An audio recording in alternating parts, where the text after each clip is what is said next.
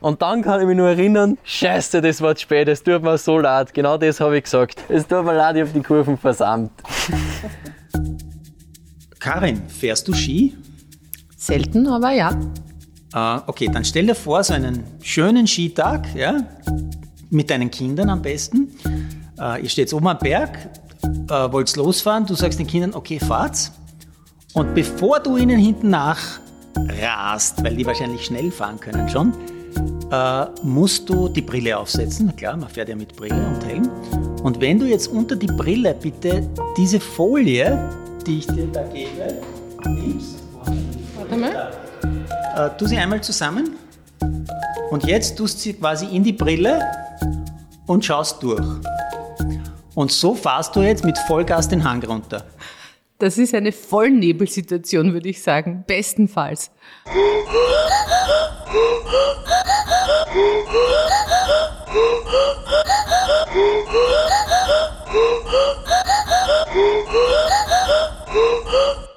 Ja, hallo, äh, hier ist wieder eine Folge von Untangled. Wir sitzen wieder in Meidling zusammen, die Karin, der Marino und ich.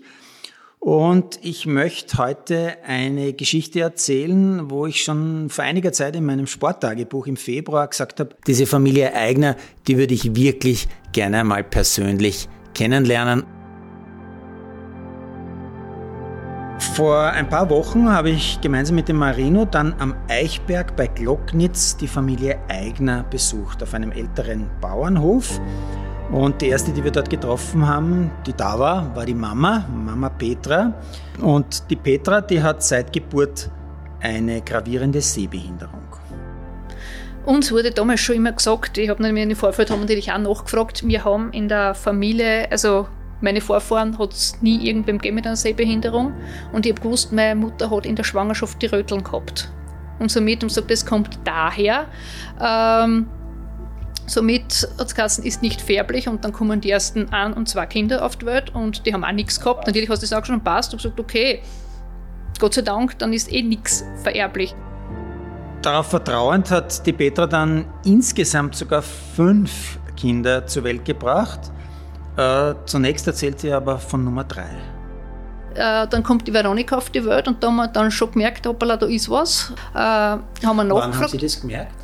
Ah, eh ungefähr, wie sie vier, der fünf. Kinderarzt Nein, sofort? die, die, Ärzte haben das nicht gemerkt. Wir haben es daheim dann gemerkt, so, wenn man da Flaschel gegeben hat und man hat es angeschaut, da hast du richtig gesehen im Auge drin, also der Papa hat es gesehen, ich nicht, äh, dass wo die schwarze Pupillen ist, war so wie ein Mercedes-Stern drinnen. So, so ein heller. Und gesagt, erst, da passt was nicht, das ist nicht normal. Ja, also wie wir das erfahren haben von der Froni, was mit ihr ist, natürlich waren wir selber als Eltern oder vor allem ich, ich war da ziemlich am Sound momentan. Ja, also da hast du auch Nächte, wo du halber durchbläst. Ja, warum und wieso und weswegen. Obwohl, obwohl sie gewusst haben, Weil ich- man kann leben damit, weil sie ja selber auch Ja, aber weil ich auch gewusst habe, wie das sein kann. Und Ah, okay. früher, vor 40 Jahren, waren, war alles noch anders. Da war- hat es mit der Schule hat's da noch keine so Kooperationen gegeben und, und, und. Hat's noch diese Hilfsmittel, die es jetzt gibt, waren ja damals noch gar nicht erfunden. Nicht auch noch dazumals. Zum Beispiel? Ja, so wie es jetzt ein Lesegerät gibt und so weiter. Das hat es alles nicht gegeben. Das war alles noch, da hat es noch nichts gegeben mit Sprachausgabe und, und, und. Weil man ja, es hat noch kein Handy und so was Ja, gegeben, wo klar. du heutzutage ja alles machen kannst. Also heute ist das, blöd gesagt, äh, schlecht sehen keine Behinderung mehr. Weil du einfach mit so vielen anderen Sachen das irgendwie ausgleichen kannst. Was früher eben noch gar kein Thema war. Ja? Und damals war es auch noch so, ist klar für mich jetzt Kassen, Turnunterricht geht nicht. Also somit, du warst schon immer ein bisschen ausgeschlossen, dann bist natürlich gehänselt worden, das ist eh klar, wie es halt so die, die Kinder halt oft sein können. Kinder sind oft ziemlich brutal, ne, was das Sogar brutaler, weil die sagen einfach, was sie Ja. denken, auch wenn sie es nicht böse meinen. Ja? Ja. Das ist einfach so. Und somit, weil ich das kennt habe, war das natürlich damals schon ein bisschen momentan ein Schock. Man hat sich dann eh schnell wieder gefangen. Ja, wir haben gesagt, man kann es eh nicht ändern. Du kannst die Zeit nicht zurückdrehen, so ist und fertig, Punkt. Du musst damit leben. Du kannst nur das Beste draus machen. Du, Michael, und was du mir da mit der Folie zeigen wolltest, meinst du das echt? Die sehen diesen dicken Nebel, den ich da verspürt habe, so ist ihre, ihre Sichtweite? Oder sehen die gar nichts, die Ah. Familie? Ich glaube sogar noch fast ein bisschen weniger, aber natürlich genau das habe ich gefragt. Wie viel sehen Sie? Also wa was von mir sehen Sie? Ich merke, dass sie dort wer bewegt. Aber wenn ich sie jetzt äh, fünf Minuten später, wenn sie bei mir vorbeigängen, mit anderen Leuten wissen die nicht, wer wer Ja, ist. ist klar, also der ist für nicht, der ist für mich nicht äh, da. Also, wenn, wenn mich oder auch die Kinder irgendwer fragt, wie siehst du? Die, die klassische Antwort ist, ich sehe gut. Für mich sehe ich gut. Also, ich kenne es ja nicht anders. Also, ich weiß nicht, wie ein gut sehender Sicht. Ich sage, ich sehe für mich verdammt gut. Obwohl ich nur 5% habe. Für mich reicht's. Man hört, die Mama Eigner, die ist die Chefin in dieser tollen Familie. Sie erzählt viel und gern natürlich auch. Und jetzt wollen wir auch die Kinder hören. Die zwei jüngsten, 17-jährige Zwillinge, die waren auch einmal zu Hause bei einem der weiteren Besuche, die wir gemacht haben. Beide haben eine ähnliche Sehbehinderung, die Babsi und der Hansi. Darf ich Hansi sagen, oder? Wie ist Ja. das eigentlich? War der lieber Johannes? Na, Hansi, weil Johannes, du kriegst immer einen Ärger. Und der Name kommt. Also sagen wir Lehrer Johannes, wenn es streng wird, oder? Ja, genau, und normalerweise Hansi. Also der graue Star ist gleich bei der Geburt äh, ge- angeboren gewesen und dadurch hat sich der Sehnerv dann einfach nicht mehr weiterentwickeln können. Ihr habt eigentlich die gleiche Augenkrankheit wie die Mom, nur ich glaube, du hast mehr oder so. Und auf jeden Fall ähm, Siri aber noch besser als meine Mom, um ein paar Prozent, also ist sie auch 5 bis 7 Prozent. Das kann man sich so vorstellen, als würdest du durch so eine Glasigfolie reinschauen, in so einer Trübe, aber du musst es halt zweimal falten. Also ich sehe schon Umrisse, aber das, was über einen Meter weg ist zum Beispiel, sehe ich dann halt nicht mehr. Äh, Kannst du, äh, es ist eine blöde Frage wahrscheinlich für jemanden wie dich, aber ich, ich stelle es trotzdem, kannst du ungefähr beschreiben, was von mir du sozusagen siehst? Also wie kannst du jetzt mich sozusagen einreihen? Also erkennst du alt, jung, dick, dünn? Ja, prinzipiell man hört aus der Stimme raus, wie alt ein Mensch ist, wenn er zum Beispiel weiter weg steht. Okay. Und Wie alt bin ich? ja, ich sag so 40, Hohohoho, weit gefehlt. 35, 30, Weit gefehlt. 25, Ich bin 59. 59. Ich habe schon vier Enkelkinder. Vier Kinder, Erwachsene. Das ist ja total lieb. Ja, da hat er sich verschätzt, der Hansi.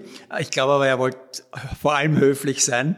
Äh, wie auch immer, ich wechsle jetzt zum Papa Eigner. Auch eine ganz interessante Persönlichkeit, so ein Vater von fünf. Ich bin mit alle fünf immer einkaufen gegangen. Also ich habe die, die ihr mit der Lisi, die zwei Eltern, sind neben den Wagen gegangen. Dann äh, die Veronika war in Sitzel im Einkaufswagen drin und, und Babsi Hansi habe ich in so einem Bauchtragel gehabt. Also ich war bestückt wie ein Bockerisel, kann man sagen. Und der ihr mit der Lisi habe ich eigentlich immer angeschafft, äh, was wir geben müssen, ins Wagen rein. Und auch bei der Kasse, ja, die haben alles brav aufs Förderband gelegt und wieder rein da. Und ich habe eigentlich nur gezahlt mit der Bankomatkarten, das ist noch gegangen, vom Bewegen her. Aber die Leute haben mich nicht Du, aber Michael, habe ich das richtig verstanden? Er hat keine Sehbehinderung, oder? Er hat keine. Äh, Das führt mich eigentlich gleich zu seinem Beruf, weil die könnte er mit einer Sehbehinderung sicher äh, nicht machen. Er arbeitet nämlich für die Wiener Wasserwerke, aber das Besondere, er arbeitet mit Pferden für die Wasserwerke. Er ist nämlich der einzige Wiener Beamte, der Wald- und Holzarbeiten im Gebiet des Wiener Hochquellwassers macht. Aber um den Boden zu schützen, eben nicht mit einem schweren Traktor, sondern mit zwei Pferden. Ich finde ja, das wäre schon eine eigene Untangled Story, dieser Beruf, weil der ist wirklich einzigartig in Österreich. Aber jetzt zurück zur Mama und zu ihren Hoffnungen und Wünschen für ihre Kinder. Und das war dann eigentlich klar, dass ich gesagt habe, ich will aber nicht, dass sie so aufwächst, wie ich damals noch aufgewachsen bin. Tu das nicht, mach das nicht, das ist gefährlich. Also du wirst schon ein bisschen in den goldenen Käfig gesperrt. Das ist eigentlich, blöd gesagt, du bist nicht behindert, aber du wirst behindert gemacht. Weil du einfach viel nicht machen sollst und kannst. Naja, vielleicht hat sie sich auch deshalb sehr bemüht, ihren Kindern äh, wirklich möglichst viel zu ermöglichen. Unter anderem zum Beispiel auch das Skifahren. Die zwei Älteren, die ja keine Sehbehinderung haben, die waren dann sogar in der Skihauptschule, wie es damals geheißen hat, in Lilienfeld und waren richtig viel unterwegs mit dem Sport. Sie sind, wenn sie heimgekommen sind, haben sie immer geschwärmt, bah, das war cool und sie waren dort und da und haben das und das gemacht. Und ja, das hat die Frau dann genauso mitgekriegt und der war von klar auf, obwohl sie Sehbehinderung gehabt hat, schon so, was die anderen kennen, kann ich schon lang, so nach dem Motto. Und ja, wenn es der Papa von der Schule abgeholt hat, ist sie oft schon mitgefahren und die hat das eigentlich schon kennt von klar auf. Und somit war das dann gar nicht so abwegig, dass sie gemeint hat, naja, war nicht schlecht. Und der Herr Direktor damals, was jetzt der, Präsident vom Landesschiffverband ist, der Wolfgang Lambacher, äh, hat damals so gesagt, na, die Frau, die kommt der zu uns in die Schule. Ich habe gesagt, ja, du, nur ja, der Sehbehinderung, wie geht das? Also ich habe mir das damals selber noch nicht vorstellen können. Und der ist aber dann hergegangen und gesagt, hey, das kriegen wir auf die Reihe, wir versuchen das. Er hat die Frau schon in die vierte Volksschule nach Lilienfeld geholt also die ist eigentlich schon ein Jahr früher gegangen. Die Schulen haben funktioniert miteinander. Da hat die Hauptschule mit der Volksschule total kooperiert. Sie war vier Stunden Vormittag in der Volksschule, hat dann schon dürfen Mittagessen gehen mit den Hauptschülern und hat Nachmittagsunterricht schon mit der Hauptschule gehabt, obwohl sie das noch gar nicht müsste, aber dass sie betreut ist, hat sie das schon alles mitgemacht. Und logisch, was die großen Geschwister auch machen, willst du auch machen. Und äh, wir sind dann halt irgendwie so nachgezogen. Wir sind halt äh, so äh, Skikurs halt gefahren am Semmering und dann haben wir halt so erfahren, ja, es gibt ja noch so Rennen. Und dann bist du halt die ersten Rennen gefahren, hast du gedacht, hm, das macht Spaß. Und dann bist du halt Jahr für Jahr immer deine Rennen gefahren und bist so dann halt immer langsam aufgestiegen. Kannst du dich erinnern, dass irgendwann einmal der Moment war oder öfter der Moment war, wo du, du gedacht hast, ja Moment, ich würde zwar gerne Rennen fahren, aber ich sehe ja nichts? Äh, prinzipiell nicht, weil ich ja die Froni schon äh, als Vorbild gehabt habe. Mhm. Da hat sich eigentlich die Froni mir vorher Gedanken gemacht und ich habe gesehen, dass es so geht und da ist dann mal der Papa als erstes Vorläufer gefahren. Das hat aber nicht ganz so gut oder lang funktioniert, sagen wir es mal so. Da ist der Papa dann auch irgendwann mit seiner Bahnentechnik, sag ich mal, beim Skifahren äh, zu langsam geworden. Und dann muss man sich andere äh, Leute suchen. Nein, in der Schule war es halt dann so mit den Geiz, gell, äh, dass zum Beispiel, da haben sie keine gehabt während sie noch in die Schule gegangen sind. Ja. Da haben sie das Training so mitgemacht. Wenn einer gestartet ist als Schüler, hat sie dann einer von den Sehbehinderten immer gleich hinten drauf gehängt. Und das sind eigentlich zwar ohne Kommando, aber genau immer den schon nachgefahren. Und so haben sie halt, das waren keine Guides eigentlich, aber sie sind einer nachgefahren und so haben sie in der Schule das Skifahren gelernt.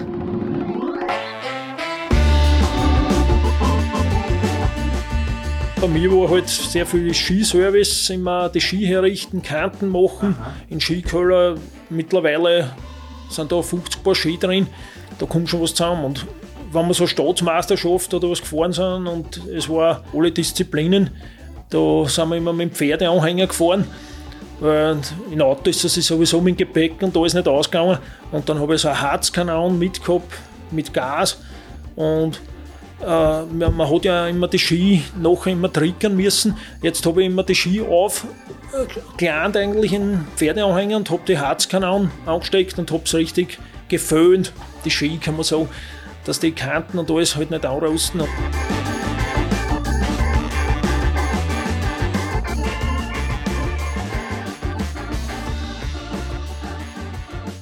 Ich finde ja, man hört richtig, diese Familie, die ist besonders und vor allem besonders sportlich. Zuerst die Mittelschule Lilienfeld, wie sie heute heißt, und mittlerweile sind sie alle im Trainingszentrum Weidhofen. Du, aber Michael, ganz verstehe ich das noch nicht. Ich meine, das klingt wirklich irrsinnig toll, aber wie funktioniert Skifahren mit so einer Sehbehinderung? Naja, ich versuche es einmal in Kürze zu erklären. Also erstens einmal, so ein äh, sehbehinderter Fahrer braucht einen Guide, der vor ihm herfährt. Der Matteo fährt ja vor mir. Der hat auch so ein Neonlevel an und eine schwarze Überhosen. Und extra bei den Wadenwälder-Rennanzug, ja, auch weiß ist unten, hat sie extra so ein rosanes Tape oben, ein extra rosanes, weil rosa sicher am besten. Und so erkenne ich das auch, wenn sie jetzt um die Kurve fährt, an die Füße, wann sie den Schwung ansetzt. Die schwarze Überhose ist einfach für das da, wenn äh, zum Beispiel die Sonne von vorn kommt oder in den blöden Winkel halt, dann geht bei mir das gelbe Leiberl unter in der Piste und in den ganzen Höhen und dadurch hat er schwarze Überhosen, da kann ich dann variieren, wo ich gerade besser sehe und was für ein Lichtverhältnis wir gerade fahren und kann so umswitchen zwischen, wenn es dunkel ist, höher Leiberl, wenn es höher wird, auf, zum, zum, zur dunklen Überhosen Zweitens, die sind mit Funk miteinander verbunden. Wenn wir jetzt zum Beispiel am Start sind, sagen wir am Start 3, 2, 1 ab. bei 1 startet die Clara weg und bei Ab starte ich weg, weil sonst würden wir zusammenfahren, wenn wir ja gleich wegfahren. Also bei der Kurve sagt sie mir Hopp, dass ich mich darauf einstellen kann, jetzt kommt die Kurve. Und sagt sie das Hopp, wenn sie die Kurve beginnt oder wenn du sie beginnen musst? wenn sie fährt. Und so erkenne ich sie auch mit einem bestimmten Abstand, wie sie jetzt die Kurve fährt. Also die Clara fährt extra ein bisschen runter. Wenn ich jetzt ein Tor zu spät bin, weil ich ja zu weit unten bin, habe ich noch ein bisschen Spaß, dass ich noch um das da umkomme. Eigentlich sollte das Verhältnis meistens gleich bleiben und das ist so knapp wie es geht. Also am besten sie fahren fast drauf. Er hat seinen eigenen Schwung jetzt entwickelt, dass er vor dem Schwung, also er tut sich auslösen aus dem Schwung, vor den neuen Schwung rein, stellt die Ski einmal komplett quer und steigt ihm dann sauber als normalen Schwung drauf und somit macht er immer Tempokontrolle. Stichwort Tempokontrolle. Was war bisher deines Wissens die Höchstgeschwindigkeit, die du jemals gefahren bist? Äh, 120 in Saalbach. Stell dir das vor. 120. Also die Mama, ich meine, die braucht echt Nerven aus Stahl, ja. Das ist beeindruckend. Und der Guide möchte ich eigentlich auch nicht sein, weil es als Guide der beiden hast du ja eine enorme Verantwortung. Da sind wir beim, beim zentralen Punkt, der mich am meisten fasziniert bei allem, was ihr da macht, ist dieses völlig, also wirklich 100%ige Vertrauen in den Guide. Wenn du sagst, du fährst mit 120 an Berg runter, wenn der einen Fehler macht, kannst sein, oder? Das ist richtig. Ähm, aber der Matteo, also der ist ja vorher auch selber Fisch gefahren. Also der hat die technische Erfahrung und weiß auch, auf was es ankommt. Wo ist denn der Matteo? Ist der da irgendwo da drin? Grundsätzlich fahre ich nicht mit ihm, weil es mir einen Spaß macht, sondern weil er einen Sinn dahinter sieht. Weil sich, da steckt was drin in dem Wurm und wenn er sich nicht so blöd anstellt, kann er gut fahren und schnell fahren, wie man es eben auch gesehen hat. Wir sind, sage ich mal, schon zwei richtige Chaoten und für jeden Blödsinn eigentlich zum haben. Aber wenn es ums Training geht und ums Rennen, Training kommt es auch hier und da vor, dass wir ein bisschen chaotisch sind. Aber wenn es ums Rennen geht oder was wirklich für sage ich mal, unseren Erfolg wichtig ist, dann ist meistens Spaß beiseite. Weil wenn ich mir schon jetzt mein ganzes Leben quasi diesen Skifahren widme, und dann muss ich so weit sein, dass ich mich diese 5, 6 Stunden in der Früh, was ich wirklich auf der Piste stehe, hundertprozentig konzentriere. Wenn ich dann zurückkomme ins Quartier, Pause mache, essen gehe, da kann man wieder toll sein, was man will. Und dann, wenn ich am Nachmittag wieder in die Kraftkammer gehe, es wieder ein bisschen zusammenreißen. Das ist schon sehr wichtig. Es gibt keinen Monat, wo wir uns einmal nicht gesehen haben. Man verbringt sehr viel Zeit im Auto gemeinsam. Das sind schon meistens immer so zwischen 5 bis 10, 12 Stunden, was du da fährst. Und da bleibt schon Zeit zum Reden. Also Ja, was uns auf jeden Fall erzählen müsst, ist, wie wir gekommen sind, wo ihr da gerade herkommen seid, was ihr da gerade gemacht habt und wo es herkommen seid. Das müsst ihr mal auf jeden Fall erzählen. Nein, wir waren vorher Motocross fahren. Beim Onkel im Wald. Ja, prinzipiell ist ja nichts anderes wie beim Skifahren. Wir haben unseren Funk vom Skihelm auf den Motocross-Helm umgeschraubt. Äh, Rückenprotector war es der gleiche wie beim Skifahren. Ich bin sogar noch mit den Skihandschuhen gefahren. Ähm, und ja, Kommandos sind eigentlich fast die gleichen, nur dass der Matthias diesmal mehr Wurzeln, Star, Loch oder mit umgehauen sagt. Was, was? Mit umgehauen. Aber das hast, das hast du eh gehört, oder? Wenn es am Weil hat. das ist, ja, kleine Brezen hat es gegeben. ja, kleinen Baum übersehen, also so.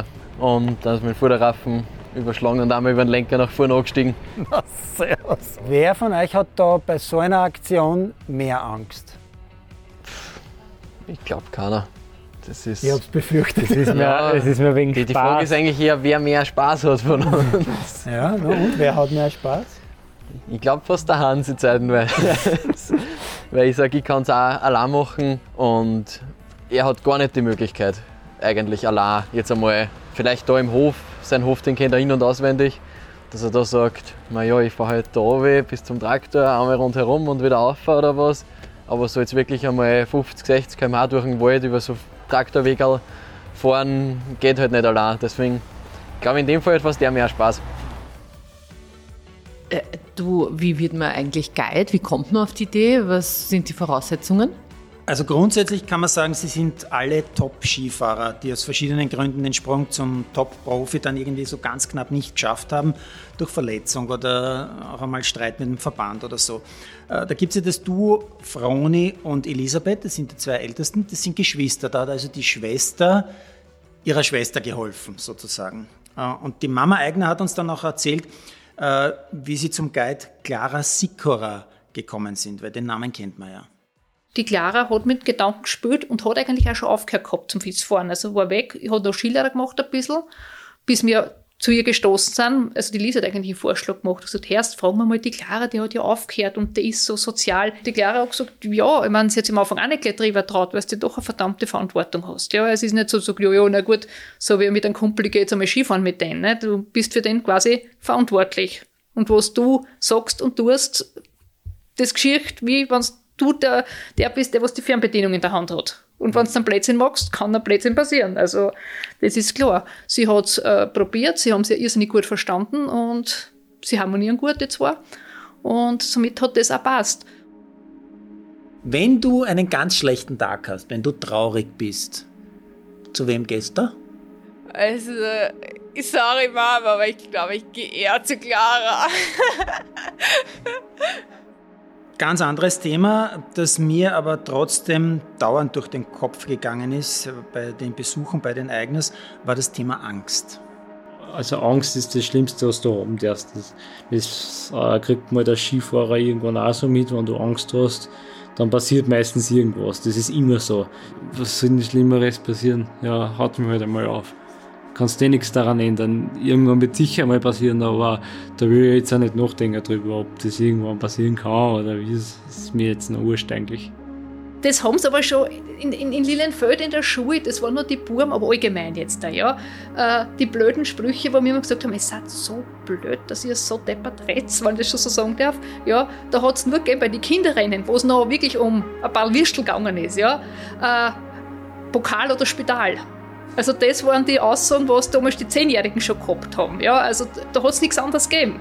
Und, und der ist mit denen einfach auch so aufgewachsen. Und so, das Einzige, was er Angst hat, ist in der Schule für die Abschlussprüfungen. Weil das weiß er, dass er da nie sein kann, aber momentan läuft es so halbwegs. Aber beim Sport hat er die definitiv nicht. Nein, da nicht. Ein kleines, aber für mich als Sportreporter eh klar sehr wichtiges Detail habe ich bis jetzt quasi verschwiegen. Die Familie Eigner ist die mit Abstand erfolgreichste Sportfamilie Österreichs. Ich sage nur neun Medaillen bei den Olympischen Spielen, also bei den Paralympics in Peking heuer im Februar 22. Froni und Lisi haben Gold im Slalom, Gold im Riesentorlauf gewonnen. Clara und Babsi haben gewonnen, Silber im Slalom, Bronze im Riesentorlauf. Und Hansi und Matteo haben gewonnen Gold in der Abfahrt, Gold im Riesentorlauf, Silber in der Superkombination, Silber im Slalom und Bronze im Super-G. Und die allererste goldene, die haben wir den Hansi dann mit seinem Guide Matteo noch einmal so ein bisschen schildern lassen, damit wir es nachvollziehen können. Ich finde, der Tag hat wirklich gleich angefangen, auch von der Vorbereitung her, wie jeder andere Tag, wie ein Trainingstag. Weil das ist wichtig, dass man sich da nicht nur, weil es jetzt auf einmal ein wichtiges Rennen ist, probiert, ein, ein anderer Mensch zu sein. Da wir haben eigentlich ganz normal wie immer besichtigt, ein bisschen gute Musik hört in der Gondel immer. Das Was zum Beispiel? das, das, ist, das ist eine schwere Frage. Das ist wirklich ähm, tagesabhängig, wetterabhängig, schneeabhängig. Ich kann jetzt zum Beispiel nicht, wenn es jetzt eine pickelharte, eisige Piste ist und vielleicht noch so ein bisschen ein Grappelschau dabei ist, Green Day oder irgendwas hören, das ist, das ist für das fast zu ruhig dann. Da muss dann schon ein bisschen was, was Härteres her, so wie in die Richtung Metallica, Slipknot. An dem Tag war es ein bisschen härter? Ja, an dem Tag war es eigentlich. Drin, ja. Da war es eher härter und. Ja, ich meine, klar, ich würde sagen, die 10 Minuten, bevor es dann wirklich losgegangen ist, bevor wir gefahren sind, war er schon ein bisschen nervöser wie sonst, würde ich sagen. Aber wenn er sicher Nein sagt, er hat sicher Nein gesagt, das wette ich. eigentlich relativ relaxed sogar. Und ich habe mir halt da am Start so gedacht, ja, jetzt ist es auch schon egal. Aber da ist er schon ein bisschen auf und an marschiert, wie ein Gardesoldat. Ja, ist wurscht, lasse ich mich einfach jetzt voll runter. Und da habe ich dann mehr einen Spaß am Abfahrt fahren gesehen, als wäre die Angst. Und wir sind dann halt losgestartet. 3, 2, 1. Ab, hopp, hopp, hopp, lang. Und dann steigen wir endlich drauf. In die dreifach rechts, über, über die Kuppe, hopp, Hopp, ausholen, hopp. hopp, Dann war Schlagel, hopp, Doppel links über, Über die Kuppen, drauf bleiben, hopp, Kompression, hopp, weniger Richtung, hopp, Hocke, grad, lass am Renner, lass am Renner, lass am Renner und jetzt und drauf, drauf, drauf, drauf, drauf, drauf, drauf, drauf, drauf, drauf. Tiefe Hocke, fliegen, fliegen, hopp. Und dann kann ich mich nur erinnern, Scheiße. Scheiße, das war zu spät, es tut mir so leid. Genau das habe ich gesagt. Es tut mir leid, ich habe die Kurven versammelt. Der Matteo hat dann nur mehr gesagt, dir fliegen, Bur, dir fliegen. Ich hab da meine erste Hocke ausgepackt, was gegangen ist. Zum Netz zu, hab, grad rennen lassen, belag, belag, belag. Zum Netz treiben, hab, rechts, hab, Sprung, grad, grad, grad, vier. Zack, drüber, zu. Das war's. Geil. Das ist sensationell. Allein ihn zu beobachten ist super. Alles muss man sich so vorstellen, du fährst Ziel, schwingst ab und siehst diese große Anzeige da. für. Und normalerweise jeder Skifahrer immer anbremsen, bevor er noch steht, schaut er schon, weil das ist ja das Wichtigste wegen dem Fahrer und jubelt dann gleich. Beim Blinden musst du dir das so vorstellen, der fährt durchs Ziel, weiß, okay, ich hab's einmal geschafft, aber ob das jetzt wirklich gut war oder okay oder ja, das war jetzt nichts, weiß ich nicht. Und das ist immer, finde ich, ich finde es halt recht lustig, weil ich fahren dann an und das ist so ein bisschen emotionslos. Ich meine, er hat so ein bisschen ein Gefühl, das, das hat sich gut angefühlt oder na, da habe ich mich voll verschnitzt irgendwo. Und da, glaube ich, hat er echt nichts dazu sagen können. Das war so Nein, das richtig. Gefühl war scheiße nach der Kurven. Ja, ein gutes Gefühl war es nicht, aber ein Opfer ist man schnell, wenn man sich nicht gut fühlt.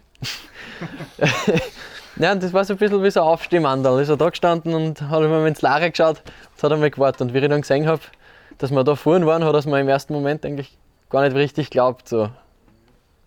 Er hat jetzt nicht gesagt, na, gell, das stimmt nicht, aber das war jetzt nicht so, dass er auszuckt ist vor Freude, sondern eher so einmal, was? Nein, jetzt, jetzt nein. nein das, das muss ich irgendwo selber sehen einmal. Und realisieren, dass du gut mit, also dass du jetzt gut gemacht hast, hat erst in der Gondel angefangen beim Auffahren, weil dann alles einmal leise war.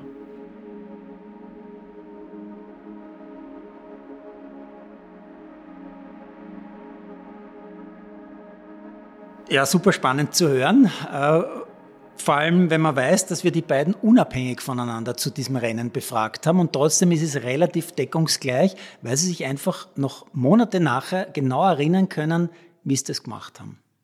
Sag, wie kann das überhaupt sein, dass ich von denen noch nie gehört habe, bei dem, was die alles abgeräumt haben?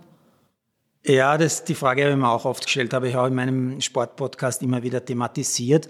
Ich sage mal so, wenn der Marcel Hirscher in der Nase bohrt, das ist schon eine Zeitungsmeldung. Wenn er was gewinnt, ist eine ganze Woche Thema Nummer eins. Das war bei den Eigners leider einfach nicht. Sie haben die eine oder andere Meldung in den Nachrichten Ö3 und so gebracht und auch im, im, im Sport, im Fernsehen, aber halt nicht nachhaltig, sondern kurzfristig. Es hat ein Plakat gegeben im Ort, äh, haben wir beim einen Besuch gesehen, wie wir das nächste Mal dort waren, war das Plakat schon weg. Das ist halt einfach so. Aber Peking war für die Eigners auf jeden Fall eine Reise wert. Äh, und wohin die Reise jetzt noch geht, naja, weiß man nicht. Aber eins weiß ich nach der Begegnung mit den Eigners auf jeden Fall. Diese außergewöhnliche Familie, die nimmt das Leben einfach so, wie es ist. Daher ist Medien und Popularität auch nicht wichtig. Und sie haben auch einfache Vorstellungen von der sportlichen Zukunft.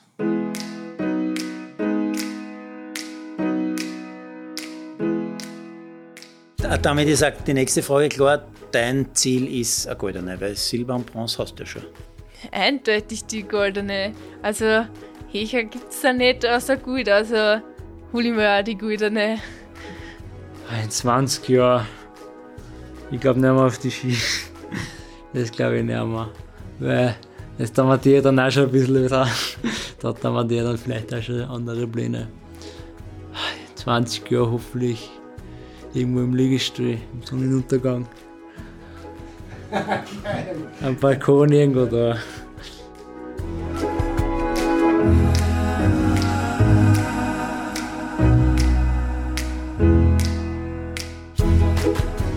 Das war eine, ja, besonders sportliche Ausgabe von Untangled. Und mein Sohn hätte jetzt gesagt, ich soll sagen, schreibt mir einen Brief, wenn es euch gefallen hat, um zu dokumentieren, wie alt ich schon bin.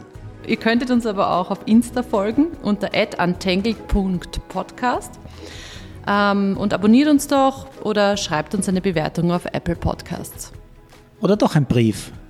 oder ein Fax.